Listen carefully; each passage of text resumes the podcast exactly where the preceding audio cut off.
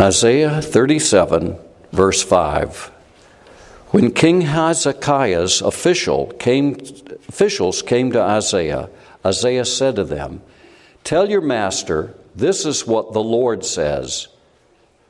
Do not be afraid of what you have heard, those words which the underlings of the king of Assyria have blasphemed me. Listen, I'm going to put a spirit in him so that when he hears a certain report, he will turn to his own country, and there I will have him cut down with the sword." The word of the Lord. Lord, bless this sermon. Help me to be clear and concise and compelling with practical application to our lives today and for the future. Through Jesus Christ our Lord. Amen. Now we just read Isaiah chapter thirty-seven, verses five to seven. And this has to do with what we've been studying, and actually the title of the sermon today is Recapitulation in Isaiah five. And if you look on the handouts, you can see where it's introduced today. It is Recapitulation in Isaiah five, Last Things fifty-eight. Well, that's a lot of sermons, fifty-eight sermons. And we will focus on King Hezekiah as the godly king who reunites Israel with Judah in the wake of Sennacherib's humiliation. Now, underneath that is information I'd like you to look at at home so I don't get people bogged down in tedious repetition of history. I love history. And when I first took history as a Christian, I began to pray that God would enable me to have a memory palace. That is, that He would enable me to remember things in a systematic and orderly way so I could recall them. But ninety-nine percent of people, unless they teach history, don't do that. And so therefore, when you say, this happened in forty-one B C, B C what? Those those B C uh, powders that you put in Coca-Colas with uh, peanuts? Sorry, that was a terrible joke. The point is, most people don't think in chronological terms. And because I keep a, a journal, I have not absolute recall. I get things messed up. But I have everything arranged in my own little memory palace. And so I don't want to confuse you with facts. I mean, sorry. That's like T V people. I don't want to confuse you with facts, so here's the latest malarkey. So my point is that I've given you something here that was my wife's suggestion. She said, why don't you give the summary of each of the preceding messages? And then at the end, I decided on my own to give you the list of the kings of Israel, the kings of Judah, the king of Syria, who's relevant, the kings of the Neo-Assyrian Empire, the kings of the Neo-Babylonian Empire, and the kings of the Medo-Persian Empire. So that's what this is about. Now, looking at our passage, what's happened here, if you recall, is that there was an incident of speaking in tongues. And the incident of speaking in tongues is fulfillment of Deuteronomy twenty-eight's curse. God cursed His people if they rebelled against Him and broke the covenant. And He said, before you're driven into exile, before you are totally destroyed with famine, you're going to hear people speaking in tongues. What did He mean? Well, what He meant was what happened in the days of Elisha the prophet. That is, they're starving inside the city, and outside they hear people speaking in tongues. What do I mean? They're speaking in foreign languages. And here's the example that I practiced over and over again to say to you, and that is out of Isaiah twenty-eight ten. Sav lasav,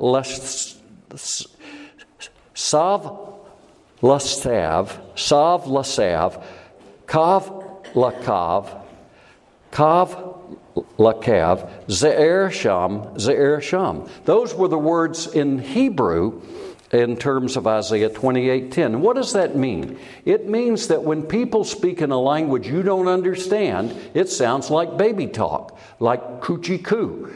And so what happens is this was a one of the curses named explicitly in Deuteronomy twenty-eight that would precede God's utter judgment on his people. And it happened again in seven twenty-two B C when the northern kingdom fell to Samaria, and it happened in five eighty-six eighty-seven B C when the southern kingdom fell. And lo and behold, it happened again forty years after Jesus prophesied it would happen, when Jerusalem was surrounded by the armies of all these people, from the Romans who spoke Greek, seriously, to those who spoke other languages, to those who spoke Arabic, because Jerusalem was surrounded by a team of hostile armies under the commander, Roman general, Titus, the son of Vespasian, who went to become emperor after Nero uh, committed suicide. So, the point I'm making is this.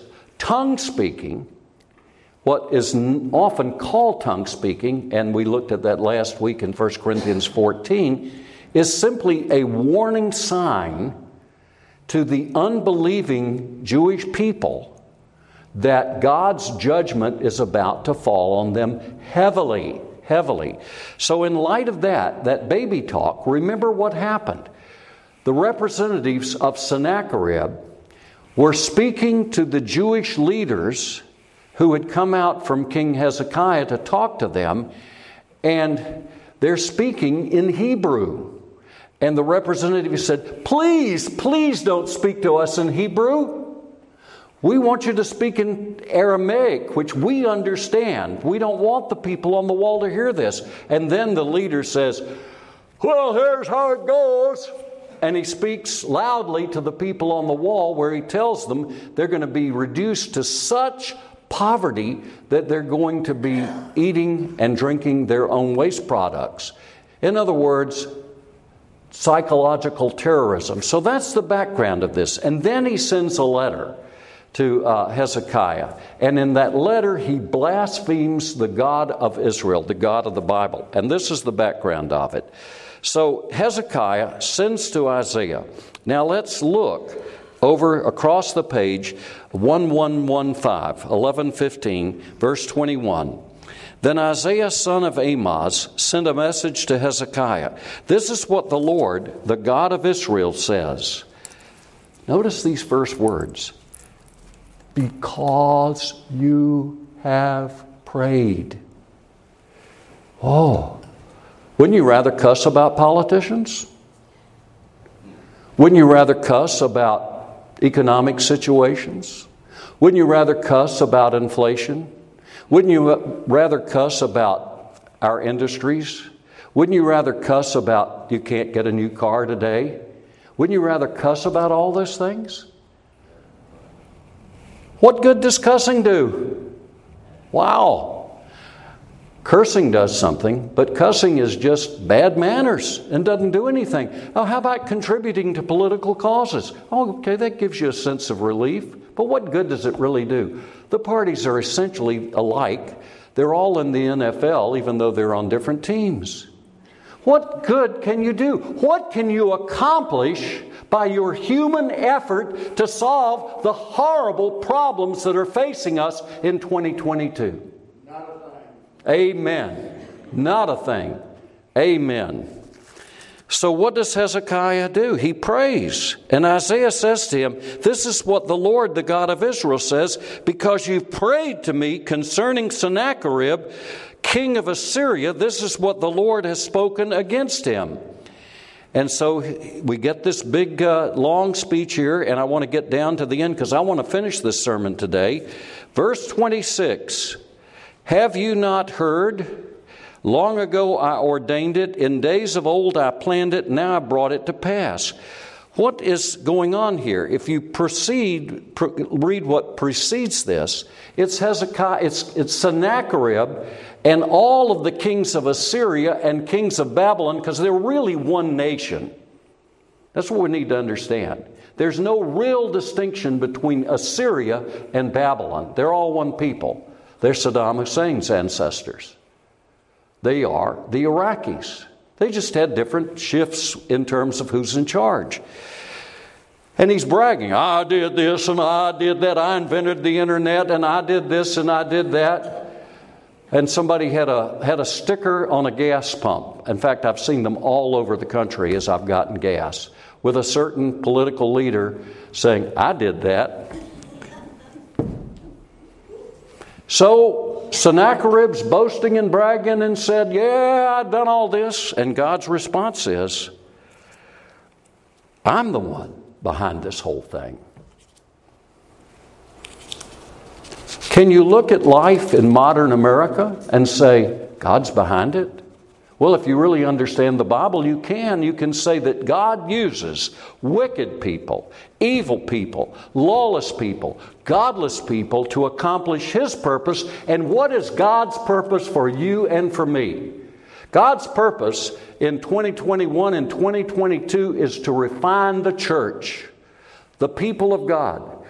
The true people of God. God wants to refine you. He wants to revive you. He wants to purify out of your life and my life everything that dishonors Him and displeases Him. And I'm going to tell you, I've never seen God work so powerfully as I've seen in twenty twenty-one and twenty twenty-two, re- refining people.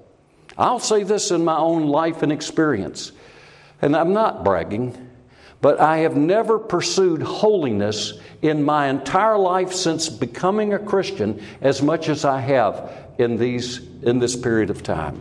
God is refining me. Have I reached home yet? No.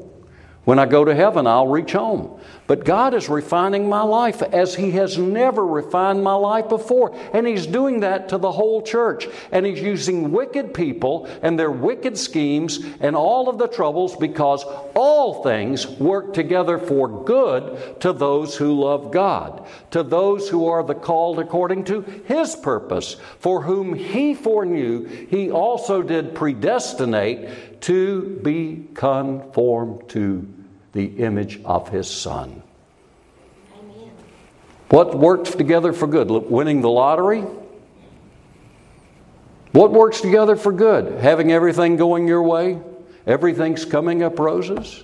Is that what works together for good? No, adversity works to shape you and to shape me into becoming like Jesus, because the standard of holiness is not the Ten Commandments. It's not even the summary in the two commandments. The standard of holiness is nothing less than the Lord Jesus Christ, how He lived.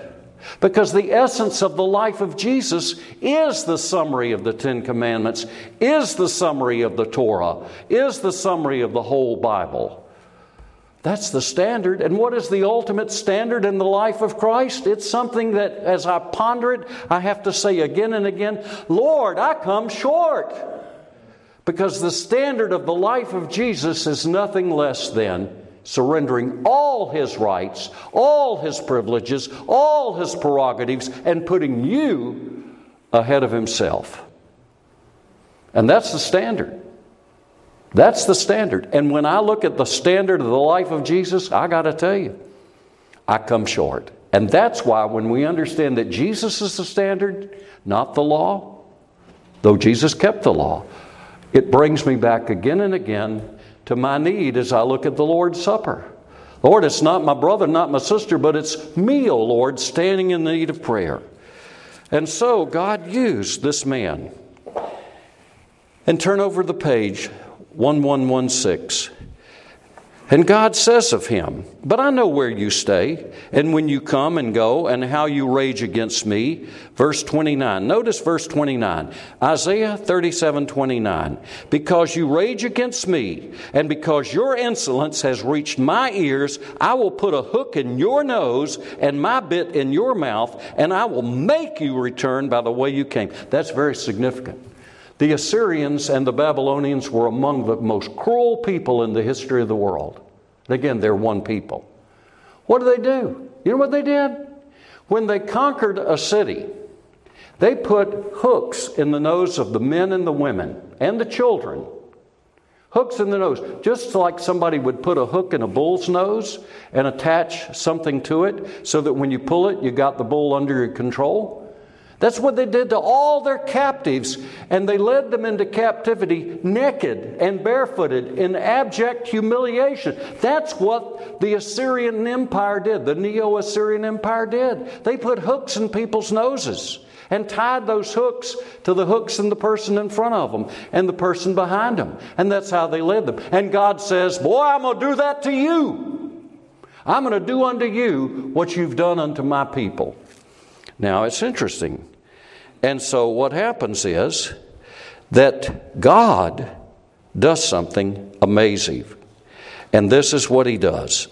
Let's look over here at what God says further in verse thirty-three.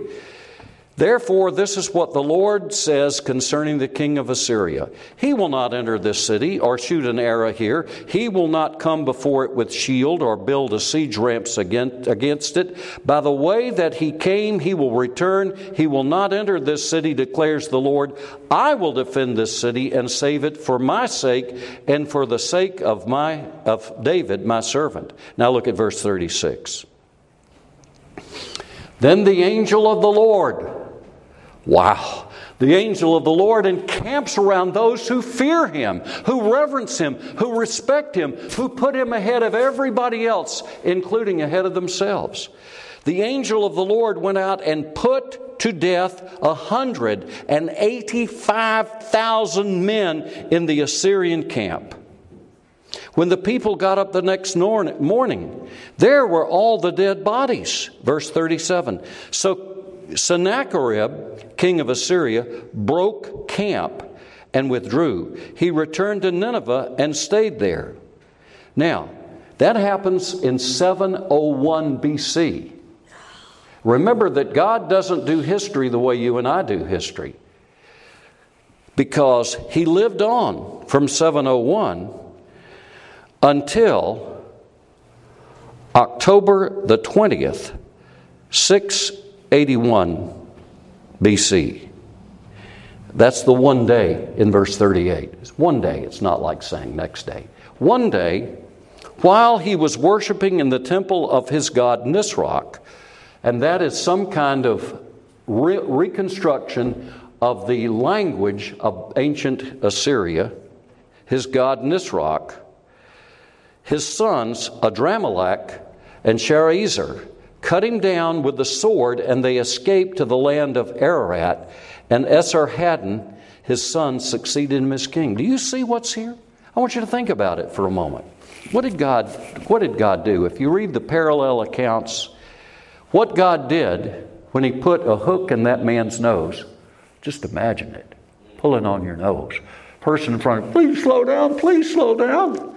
Person behind you, please speed up, please speed up. What it says is that God put a spirit in him. You know, you read that in certain places. For example, when the wicked king Ahab rebelled against God, God held a council meeting in heaven of the heavenly hosts. And he asked this questions, these questions, and this included good angels and bad angels. And he said this, who will go and entice Ahab that he may fall at Ramoth-Gilead? And one spirit said this, another spirit did that. And finally, a spirit came forward, obviously a demonic spirit, and he said, I'll do it. And God said, how? And he said, I'll go and be and be a lying spirit in the mouth of all his prophets. And you know what God said? Go and do it. Go and do it. Have you ever wondered about the trouble in the world? That sometimes it's because Almighty God has said to evil principalities and powers, go and do it. These people have turned their back on me. They've renounced all of their sense of my ownership, my establishment over them. And God says, go and do it. Have you ever thought about that? That's why The only solutions to our problems lie in repentance before God and earnest praying. So this is what God does. He puts a spirit in Sennacherib that causes him to leave, and God wipes out one hundred eighty-five thousand soldiers who were serving in the Assyrian army. It's serious to serve in the military. Christians should serve, but Christians should not be eager for war. Because what happened? These were people like our young men, like my grandson who's in the National Guard. And they're sent on a mission because the king said it. We better do it. And the angel of the Lord annihilated one hundred eighty-five thousand of them, and then put a demon spirit inside the mind of Sennacherib, and he went back. And what an amazing picture. Hezekiah is safe and surrounded. He's as safe as if he's a baby in his mama's arms, because he's in the middle of the loving care of God. But Sennacherib goes back, and there he is, worshiping, kneeling before his demon god, when his two sons come and kill him with the sword and run away and escape uh, to the ancient kingdom of Armenia. Wow. Wow. So, dear ones, bringing this home to us today, we have a privilege most people don't have.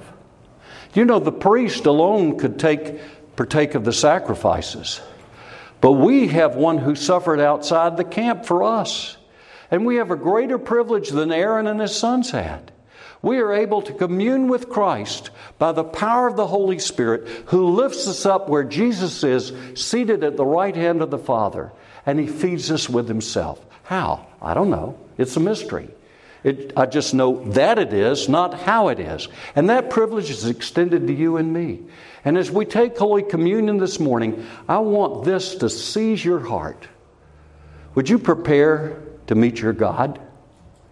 Because I tell you, if I know anything about the flow of history, and if I can extrapolate from the flow of history into the future, which is always dangerous, I'm going to say we're facing the worst days that the United States has ever faced, including when Abraham Lincoln was elected and my ancestors in South Carolina went to the battery and fired on, Fort, on, on the Star of the West coming to supply Fort Sumter.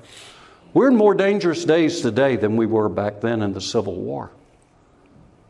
Prepare to meet thy God. But you know what? This meal speaks to you and to me in the most eloquent and profound way that we are with God exactly the way Hezekiah was with God. We're safe and secure from all alarms. It speaks to us of that. The bread speaks to us of the broken body of our Lord and Savior Jesus Christ, who loved us and gave himself up for us. The wine speaks to us of the blood of the Lord Jesus Christ, who shed his precious blood, that your sins and my sins would be forgiven and forgotten, so that we have right standing with God. And if we have right standing with God, we don't need to be afraid. The angel of the Lord is encamping around us. The angel of the Lord will kill our enemies if our enemies are going to do us damage that would take us down to hell. Jesus said that the very hairs of our head are preserved. And the enemies that would be the ultimate enemy are those who would seduce us away from our Lord and Savior Jesus Christ. What security is spoken to us in this meal? And it's the security that says, God Almighty will deal with the Sennacheribs of the world. In Jesus' name, amen.